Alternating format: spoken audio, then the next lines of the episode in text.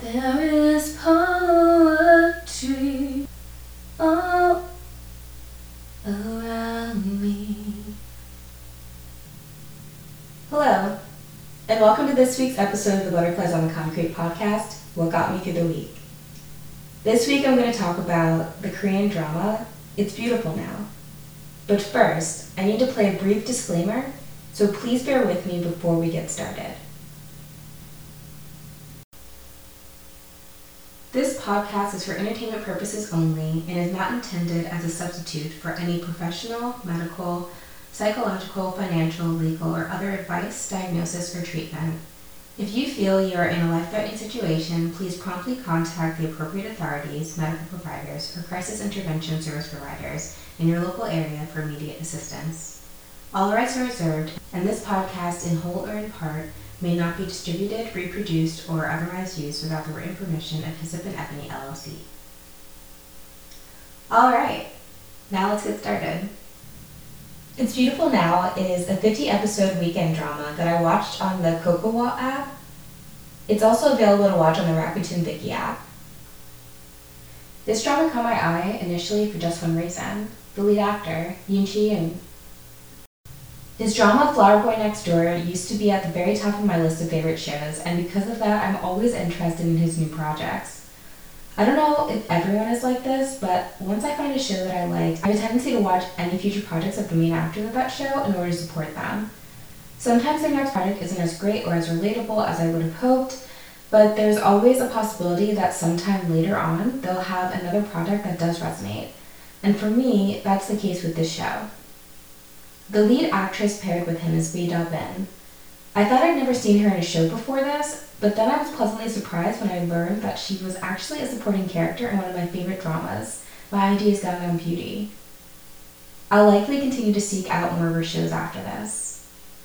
Yoon Shi Yoon plays Lee Hyun Jae, a skilled attorney, and Bae Da Bin plays one of his clients, Hyun Mi The other lead actors play Hyun Jae's brothers, his older brother Lee Yoon Jae, who's a dentist, is played by Oh Min Suk, and his younger brother Lee Soo Jae, who works part time while studying for a civil service exam, is played by Seo Bum Joon.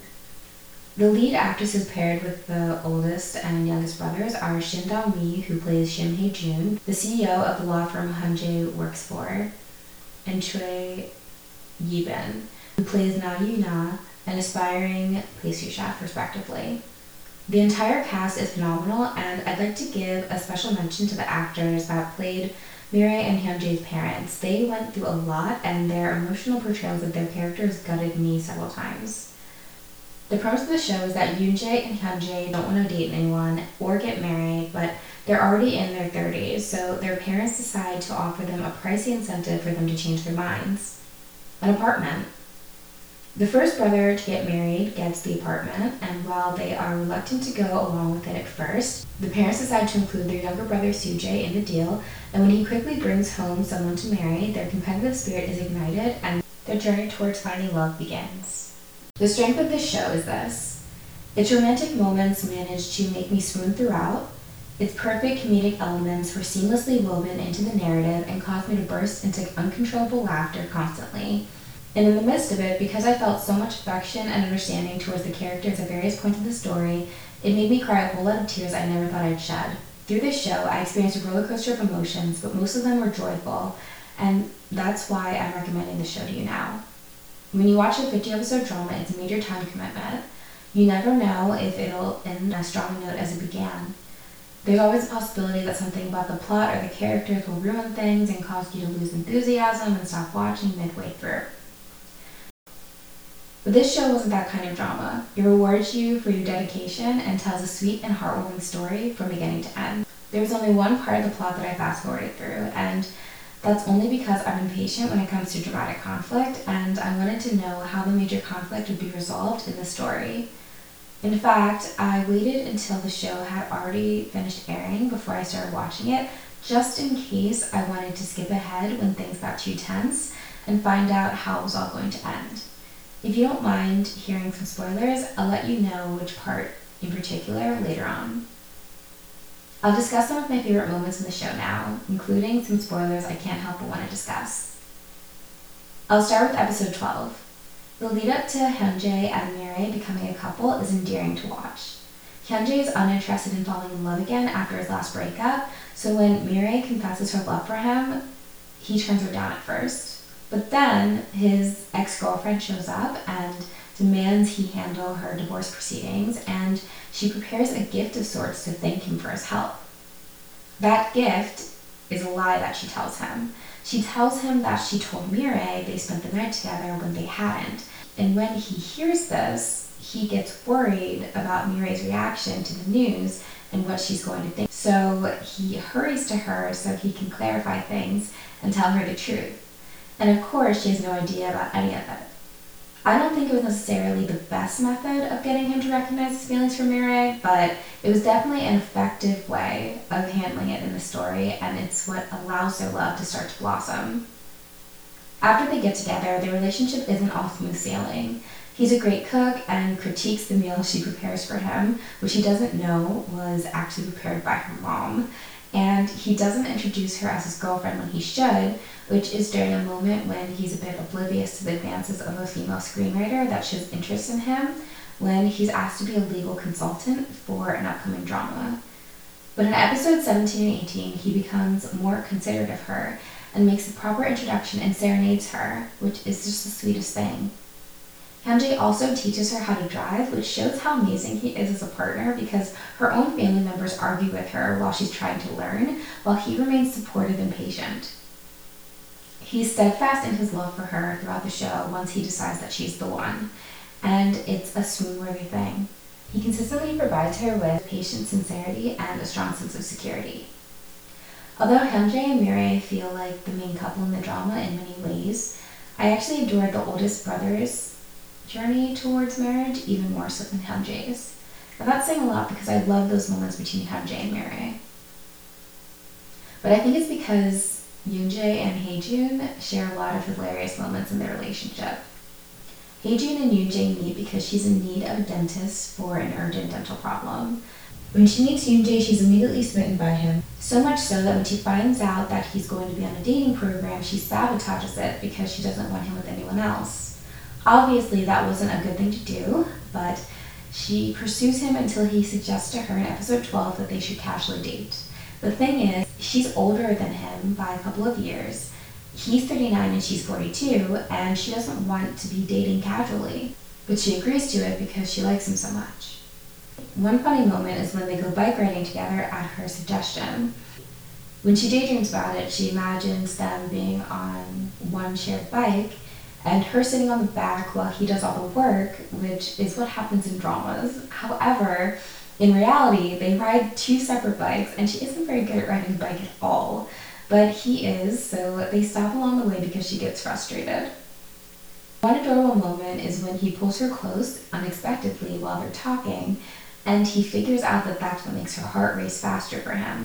Another great moment is when they dance together in her apartment building's parking lot after they get denied entry by a nightclub. Clubbing is another date idea that she suggests to him. Those are just a few moments that show how cute they are together. Although she's in her 40s, her desires when it comes to love are quite innocent in some ways. She's successful in her career, but relationships weren't always a priority in her life, so now she's trying to make up for it with Yoon Jae. Episode 18 is a favorite because Haejun and Yoon Jae have their first kiss. He takes her on a date to a restaurant he once went to with another woman, and that woman shows up unexpectedly and flirts with him in front of Haejun. Haejun tells him they should never meet again, but he runs after her and tells her he can't do that, not see her again, which is the lead up to it. It's such a sweet moment. The last aspect of the relationship that I'll mention is that after they get closer, Haejun gets nervous that Yoonjae will find out that she's the one who sabotaged his appearance on that dating program. The way it's resolved is so well done. It's a spoiler, but I'm going to say it anyway because I was so surprised while watching. It turns out that he knew all along that she was the person who ruined his opportunity, and he got to know her better because he wanted to figure out why she would do something like that to him.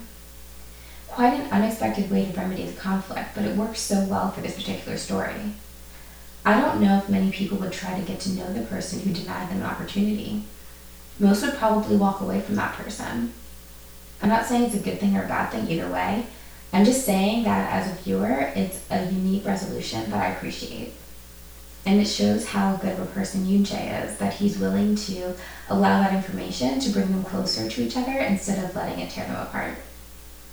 As for the youngest brother, Jae, I would say that if there's one aspect of the story that I would change, it would be his relationship with Yuna.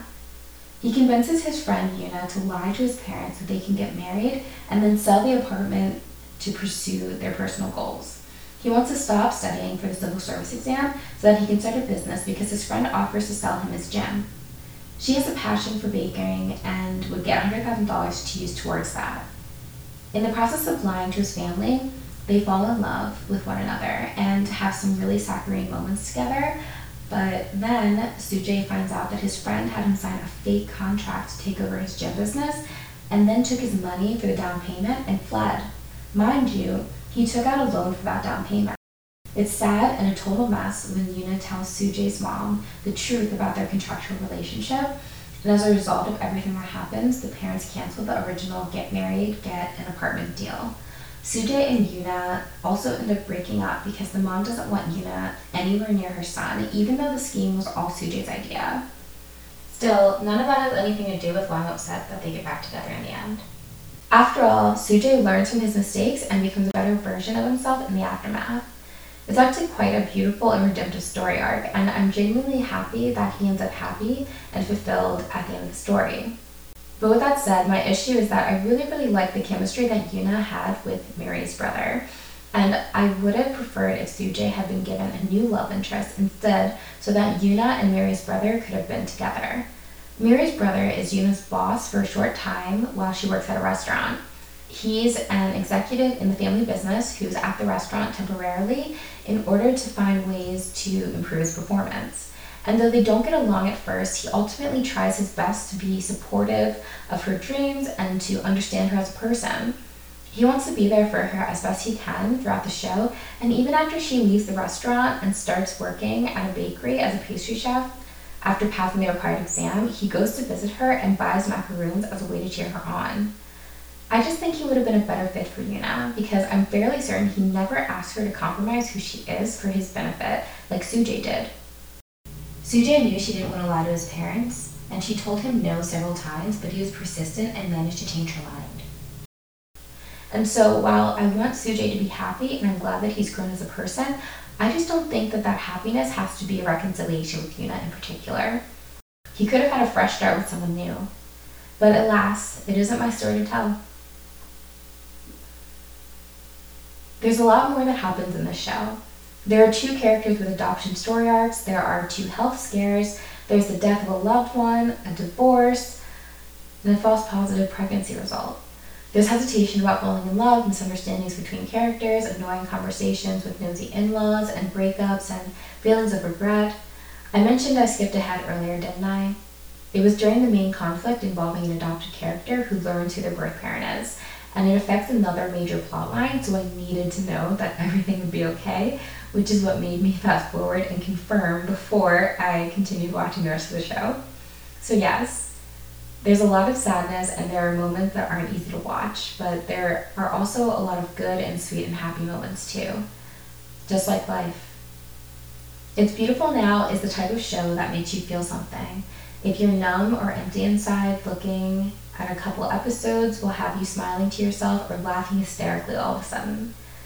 And if you haven't cried in a while, as if stuck in a deep, hollow sadness, certain moments of this drama likely will have you lying in bed, bawling cathartically with handfuls of tissues.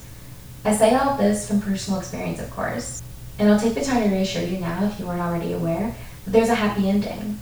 Because of this, I believe this show is worth watching all the way through, at least once if you have the time, even if you have to fast forward through some parts and then go back and watch like I did. Thank you so much for taking the time to listen to me talk about It's Beautiful Now. I'd love to hear your opinion of the show if you watched it, so please leave a comment on this episode's post on our Instagram page at What Got Me Through the Week or send an email to What Got Me Through Podcast at gmail.com. The transcript and audio for this episode will be posted on hyssopandebony.com. Until next time.